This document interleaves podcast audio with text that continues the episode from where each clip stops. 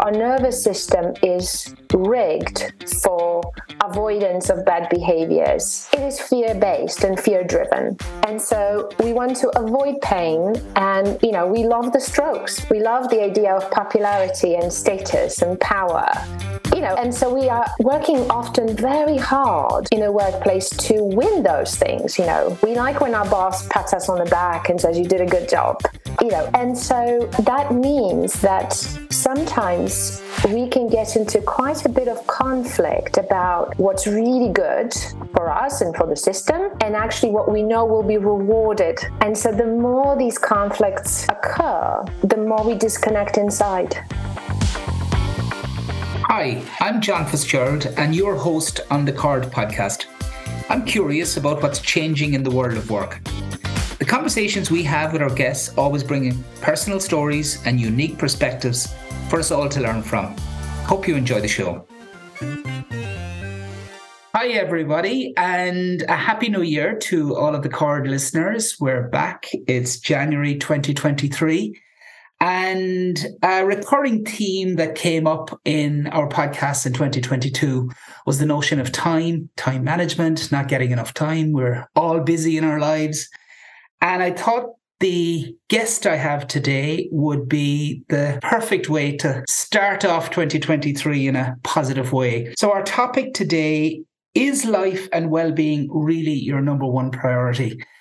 And we're coming across this in our coaching practice all of the time the idea of burnout, stress, anxiety, and people not getting enough time in their lives.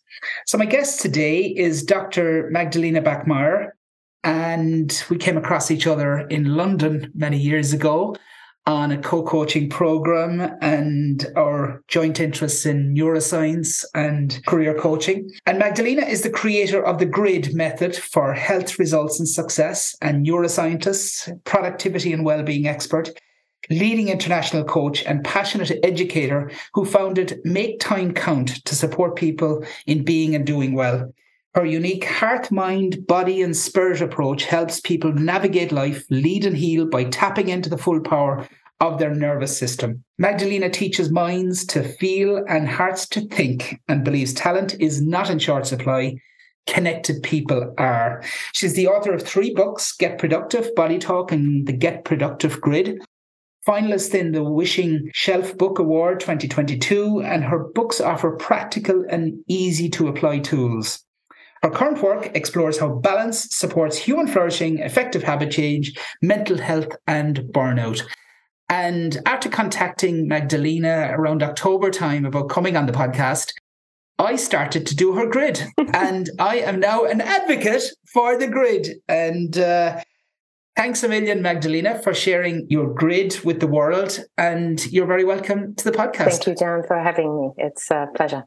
So, when we start the podcast, we always ask this question Tell us a little bit about your younger formative years, early influences, and values you believed that shaped who you are today. So, probably the things that have shaped me the most is the little town I was born in and grew up in in Poland, which is very little. It had huge aspirations to become a big town and never did. Two others grew around it. And then, effectively, being a migrant, an immigrant, and moving as a kid to the US with my family in pursuit of a better life and freedom. So those probably, you know, are my sort of really formative influences, as well as basically growing up in nature. So the spiritual side of me is very much linked to, you know, two rivers, a big forest, which then merged with the buzz of New York City, the Big Apple, where I grew up that immigrant mindset and making a life in a new country because that's so important i think for the world of work that we live in today i've heard the immigrant mindset being one that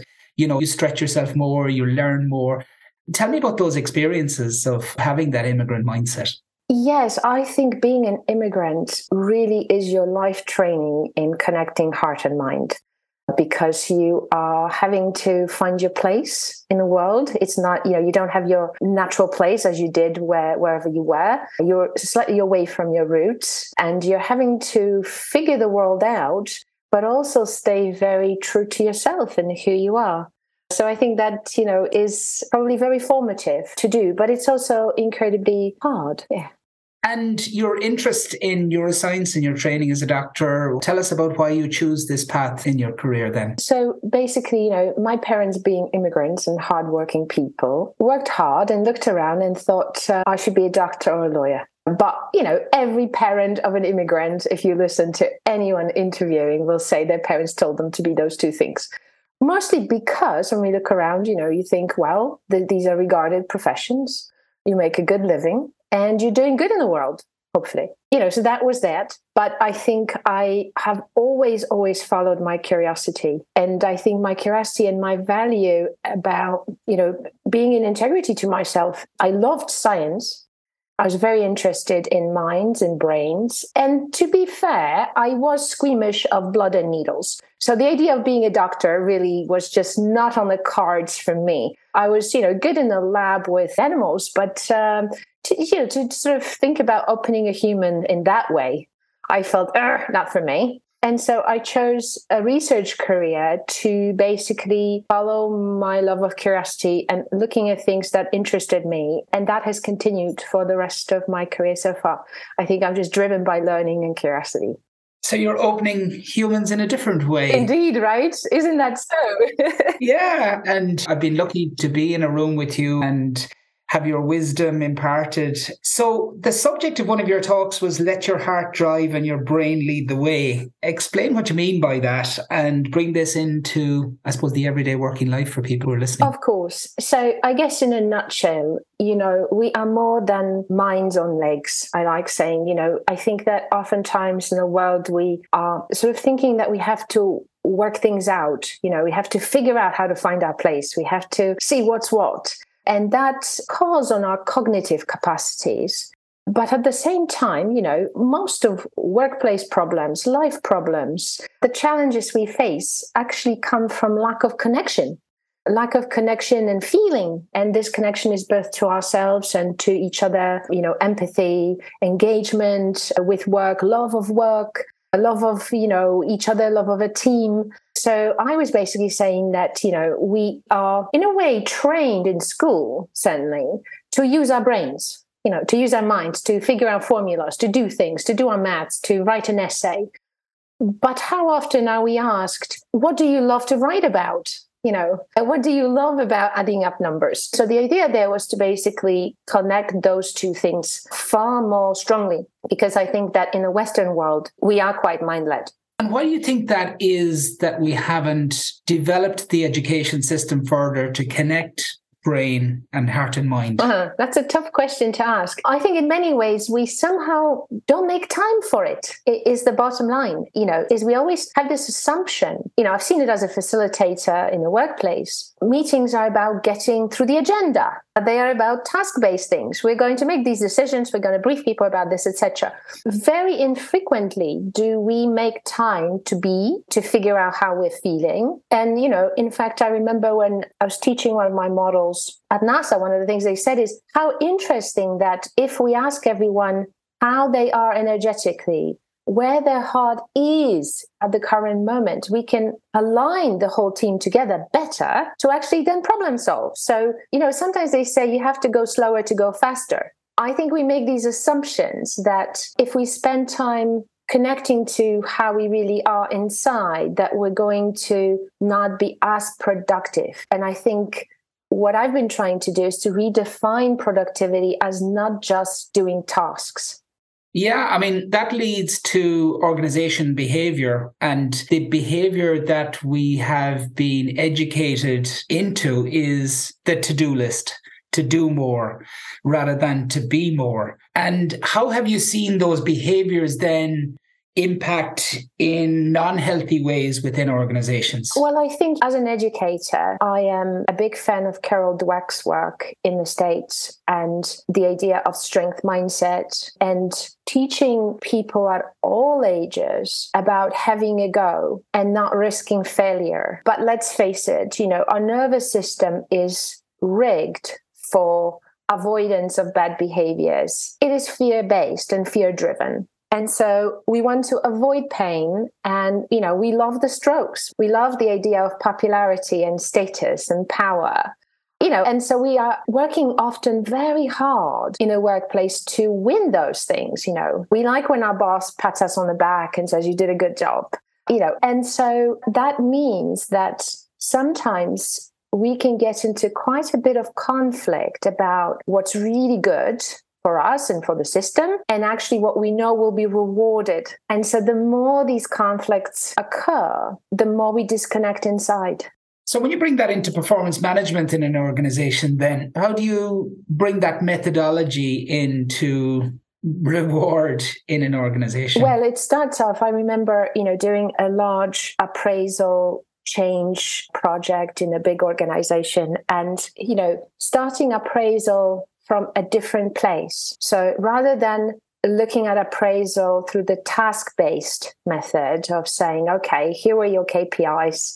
you, you know, exceeded those, you've met those, and tick, tick asking people a question that maybe seems counterintuitive, but asking the question of what is your life about? it's a big question. So we had to train yeah. people quite a lot in workshops about beginning to step into their own personal leadership to start asking, what is my life about? Because one of the things we really know with every decade of our life is that we will find those questions, those existential big questions, to be the things that are keeping us up at night and the things that if we do not solve for ourselves also become workplace problems you know. If i don't actually know that i'm self-realizing if i don't know that i am working with my strengths if i don't feel i'm in the right place i start to act out. And so a lot of you know workplace problems including disengagement with one's work problems interpersonal problems are often driven by people not really understanding themselves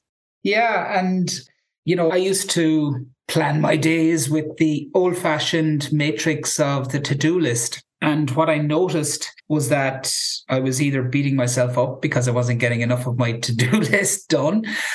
And then when I started to do your grid, some of the key learnings for me were it helped me to understand where my heart and mind were in conflict. And that's where I wasn't achieving my results in certain areas in my life. And it helped me to prioritize the most important stuff. And I think back to what you said there that we can be getting lots of stuff done, but is it linking to your purpose in life and, and what you really want your life to be about? And it also helped me to I'm doing a bit of coaching back here and reflection now, Magdalena, but it helped me to see what was distracting me and the stuff that was the routines that I had for myself that were not serving me well. And I noticed that you mentioned the word having a practice, and that's in a positive way about framing your life with the grid. What I took from it was that I had a practice that wasn't serving me, which were all of these distractions and habits that were taking me further away from what I wanted in my life.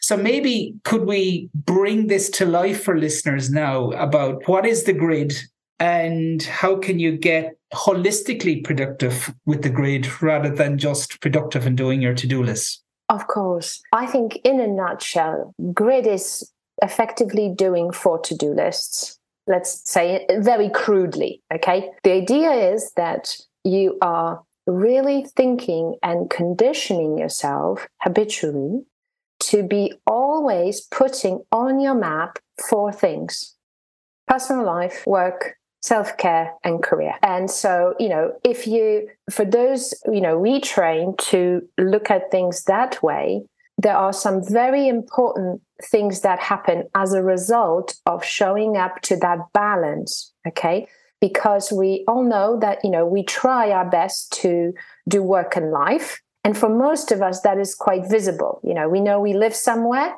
We know we have people we live with look after. And then there's the stuff we do you know to earn our living so to speak. So that is very obvious. You know the research literature for a long time has talked about balancing that. But i think what i found you're looking you know first at researchers and academics later at entrepreneurs business people workplace stay at home moms um, students is that there are these two other variables these two other areas self-care and career that are actually energetically refueling. You know, I feel better if I look after myself. I feel better if I'm rested. I feel much better if I know what my purpose is, if I know that I'm advancing my mastery, if I'm making a difference. That is the stuff that actually refuels. But in an everyday busy world, it is so, so easy to push those things off. And then, you know, what ends up happening is the to do list, which is the typical I've got to do this for my life, the basics, and I've got to do these things for my work to survive which of course takes us incredibly far away from you know the aspiration and the full definition of well-being and thriving because survival is rather basic so we're operating from survival principles which from the brain you're talking about we're wired to survive Indeed. And when I meet people who are impacted by a job change or a job loss, like we would meet in career coaching, they're in survival mode. I need to get another job. I need to get one now fast. Let's get there. And to get them into a more proactive, longer term thinking about what's right for my life, what's right for my career. Am I making the right choice at this time? Can you help me think how, from a brain perspective, I could bring that person on the journey? Well, I would say, and I'm speaking very practically, you know, as an executive coach, yeah. that when we have, you know, and this I think follows a good wise proverb when someone is hungry, you give them bread, right? So when someone's really on the back foot and in a panic mode, you have to meet them in their space. You have to meet them in their panic, okay? But you can also help them see what is there. So, you know, last year when I was doing the grid workshop at a conference, I sort of said, you know, imagine that Panic often skews our perspective. It makes us go into the place where we're going, oh no, I just lost my job, right? Or I'm going to be restructured. Or I'm thinking of an executive I work with, oh my God, they're doing some assessment and everyone in the team is red, I'm red. So they're going to probably sack some of us and get some greens and blues into the team. A fear based mindset, right? But what we must do is to take just a tiny bit step back and simply look at the grid framework to say, and what else is happening in my life? Oh, my daughter is about to go to university. Or, you know, my son is off to a good opportunity. And gosh, I raised that kid, right? So a little bit of appreciation. Like I have another value, I have another role. I'm actually really good at what I do. So, from a career point of view, one of the things we often do as great coaches is we show people how to take the value of what they do in any of these four quadrants and simply reapply it elsewhere. Okay. And that allows us to help people build this positive, but genuinely positive mindset as opposed to this kind of fakey one, you know, is because, in fact, you know, one of the things that I've noticed with the grid is that if we make our life only about career, we often end up quite sad. People say oh you know i miss my boat. I never got married. I you know i don't have a personal life. My friendships are a bit shallow. So we're always grieving for the other quadrants you know. Maybe i'm always on the move. I'm always flying you know around the world. I never have roots. You hear it in their language that they're out of balance. But when we develop a good pedestal in each of these quadrants even being in danger of one, whether it's through a relationship breaking or a bad diagnosis for the self, or you know, going through a transition or losing a job or being at risk of redundancy, we have other things to hold us steady. You see, I call it like a table with four legs as opposed to one leg. So, you know, one of them might get slightly cut off a little bit. So, yes, you've noticed the imbalance, but you can put something there and get back to balance much more readily. And I think that's what the grid teaches us. I want to ask you a quick question. Is your organization going through unprecedented growth, restructuring, or change? At Harmonics, through our consultancy and coaching work with business and HR leaders, we face one common challenge the overwhelming pace of change and not enough time or resources to properly reset to become future fit. If you would like to register for a free diagnostic session with one of our team of experts, go to harmonics.ie to get in touch today. Now, back to the podcast.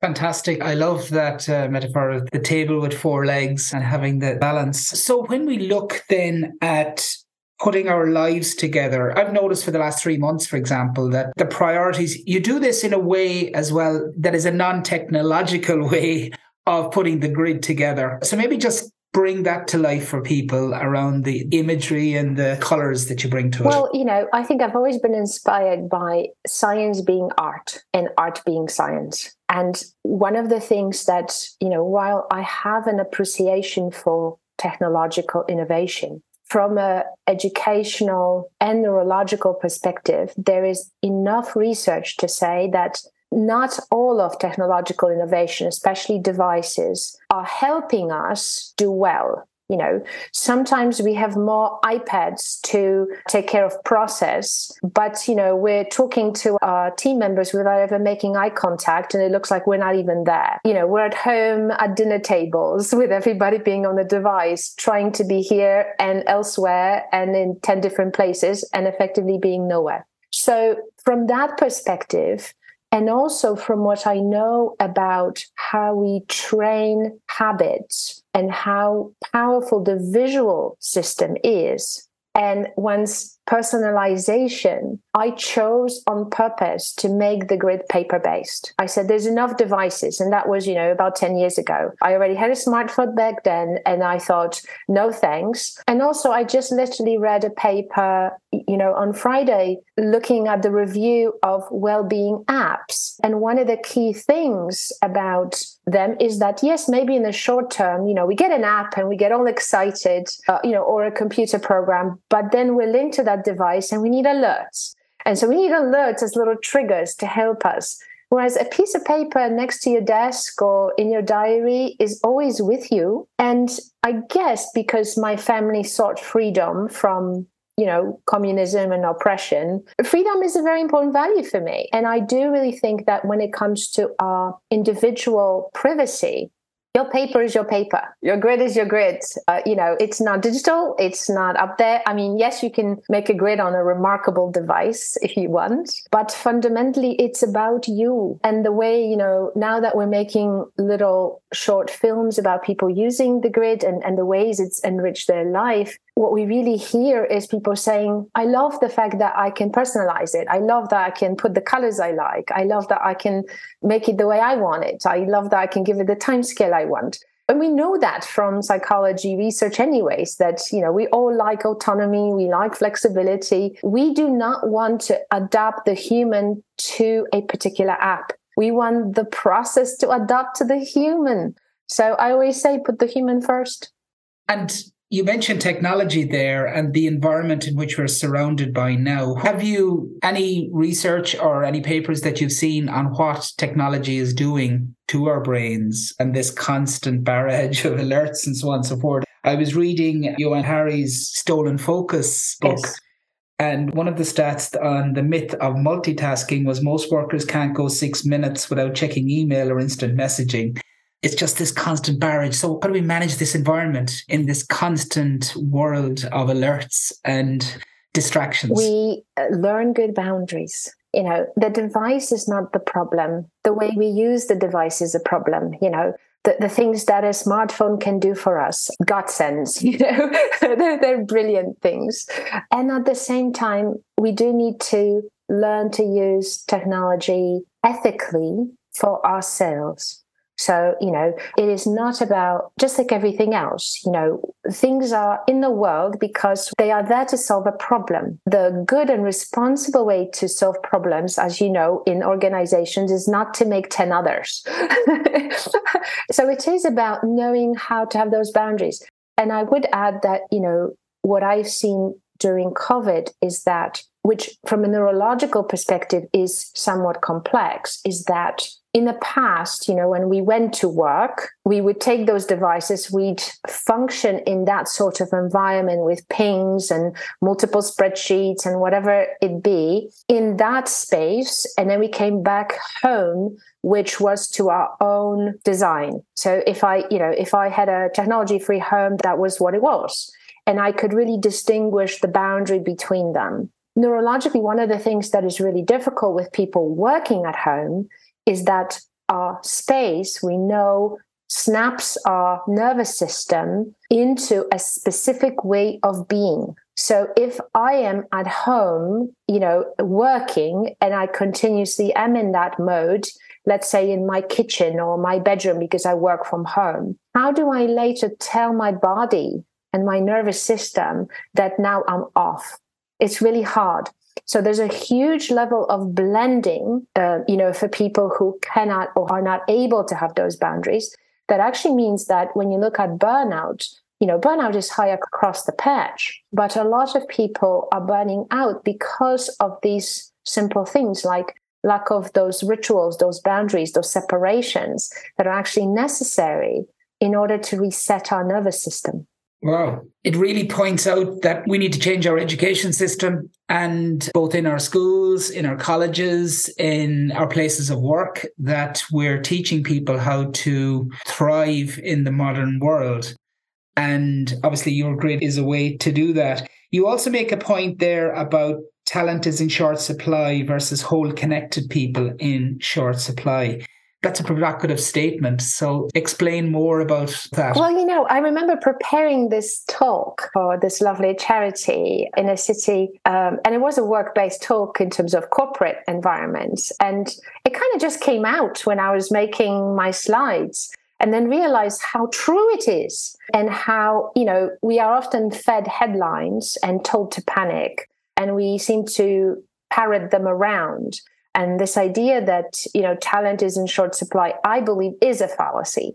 I think what I've seen both working inside organizations and now working as an outside consultant and coach is that we can be lazy about the way we look for talent. You know, we prescribe what talent is and isn't.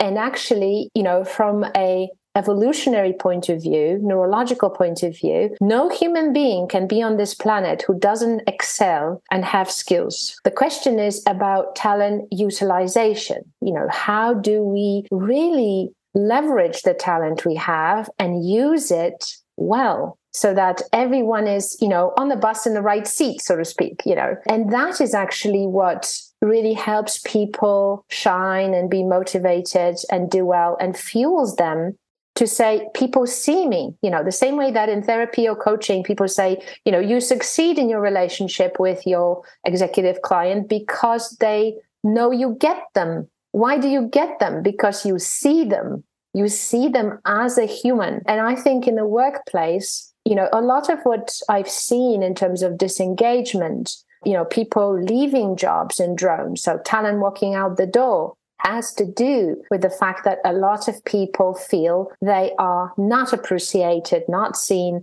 not really genuinely consulted. They are treated as an object, as something that fills in, you know, the sort of human capital that is heartless. And that is not to say that that's what organizational leaders or, or, my HR colleagues want. Quite the opposite. So really the challenge is seeing how is it that we have so many caring CEOs and you know OD professionals, and yet people nonetheless have this experience uh, far too often. Mm. And you talk about designing for humans in the future of work and your human centric approach having triple benefits. So just expand on that a little bit. Well, you know, as a talent developer, you know, I've been through my hoops of developing leadership programs, selecting talent, doing all the things that are done. And oftentimes, I guess, as this migrant, this person who's always kind of in life been on the periphery at some sort of intersection of minority characteristics, I have seen how people don't get seen, people don't make into those things. And so, in a way, I think it's been more about really trying to look at how we can be smarter about the way we do that. And so the idea of a triple benefit for me came out of the idea that I want, and this was purely my personal aspiration when I started my own consultancy and my company, was that if we ever do a program, I want that person to benefit, but I want them to become a change agent, which means I want them to take that and enrich the people around them. And so that means that others benefit, right? So it's not a just a me, me, me, me, me, because sometimes you're in a place because you got selected, but people around you should know that you're there not just for yourself. And the triple benefit is that if that starts to happen, as I've, you know, seen through some of our kind of longer term experiments in different countries, then what ends up happening is that you actually change the culture and brand of the place. So people begin to see that the way things are done around here in terms of our culture are more you know communal are more helpful towards everyone so i'll give you a practical example so when i get asked to deliver something for quote talent a selected group of people. I tend to always contract that i will do a general workshop even if it's just 90 minutes for the whole. Because i basically say some of you made it but that's a privilege. And actually a lot of the things we want to start the conversation with are for everyone. And so if we try to stay inclusive i think this makes a very big difference yeah, I could. Um, I'm already thinking about uh, the talk that you might give and how you might inspire many different organizations, Magdalena, as you have all over the world. If you were to address you know, an organization today and the world that we've been through in the last few years, what would the key points be that you would be speaking to if you were to leave that organization with some, you know, legacy takeaways? You know, if I think about that, the thing that comes to mind would be something that I guess you've been to some of my talks, but would be making time for reflection and sharing of experience you know and i think that is so core to effectiveness and feeling heard you know so people often complain they say oh you know how do we connect because we're now at a distance i connect to my team who's all over the country in a brilliant way because actually we enjoy mm. being connected so it's not the distance you know distance is a good excuse not to connect you know um, but it's certainly not um, a real barrier. And you mentioned feeling heard there, and we've all worked with people in organizations who are very uncomfortable with feelings. So, how do we make our leaders more comfortable with discussing feelings? We practice. I can't put it any other way, you know. How do we get better at driving and how do we get better at everything we do? And we've got to make it a priority. We make it a priority. We show up and we practice and we enjoy getting it wrong. I think, you know, when I sometimes, you know, as a conflict mediator, I'd, I'd, watch people and say, oh my God, you know, they took it the wrong way. And I said, say that again. Say, honey, you took it the wrong way. How nice it is to just reframe it and see it in a different way. But that requires that our heart stays open and that our mind stays open and curious that we don't get funneled down to this kind of oh fear you know gosh so yeah and that takes practice so i totally totally empathize with people and think you know it is something that if you're starting off and it's a new landscape for you, you might go, I'll never get there. And I often find people saying, you know, I'll never be as good as you. You do this for a living. You're in a different boat to me. And my answer back is that imagine that your partner, boyfriend, girlfriend was a Michelin star chef. Okay. So they're clearly, you know, artful and absolutely amazing. But if you wanted to cook them dinner, you could go and get some pasta and a good sauce, present it well, and it would be good enough. And I think we have to really empower people to have more confidence and trust in this good enough mindset. That's a fantastic message to leave us with. I could talk to you all day, Magdalena. Just some quick questions that we put into the back of the podcast. A book that you would most recommend? Oh, where do I start? There are so many, but I'll tell you right now at the moment, I am in love with Chekhov's short stories. And I think there's so much, you know, they're short, so that's lovely. And they are just beautiful at really showing you the heart of a human being a podcast, if you listen to them, that you'd recommend? I must admit, I'm not particularly like, you know, a fan or a devotee of a particular podcast. What I tend to do is I make time to listen. I love radio. I, you know, I love interviews. I love programs and I love Audible. I think Audible and I have, you know, I, I can be a poster child for Audible. So I love hearing things very much. And so when a good podcast comes along, you know, and someone says, oh, you should listen to this, or somehow it passes through my radar, I will give it a go, of course. Great stuff. Best life or career advice you were given in life and by whom? You know, actually, that when I was a student, there was a professor called Samuel Feldman. And um, this man was uh, very kind. And um, he gave me this advice when I was going to do my PhD. He said, Go with your strengths, Magdalena, so you're not always playing catch up. Because I was a natural improver. So I used to think, oh, you know, I'm not so good at this. So if I can only pull my socks up here, then I'll get better. And he gave me this advice. And over the years, I have really thought Samuel was uh, was onto something really good. It's nice to know what you're good at and do more of that. Great stuff. And last one, then, if you're to name one person that motivates and inspires you, who would that be and why? Again, there are so many. And I have sort of a practice of trying to find some. I have a kind of my own advisory board of people, imaginary people who, you know, come from history, different backgrounds, different roles. And I sort of think, what would they do? But the people who honestly inspire me is every person I meet, you know, I get on a bus and I see a bus driver and I think, gosh, you're carrying 38 humans here. That's freaking inspirational. I'm not sure I could do it, you know? Uh, you know, yeah, today yeah. I was in Starbucks getting my coffee, and the woman who works there, she makes that coffee every day and puts a smile. She inspires me. How many of us wish we could do that every day, you know, and, and need to do that and want to do that? So I feel like we're all here to inspire each other.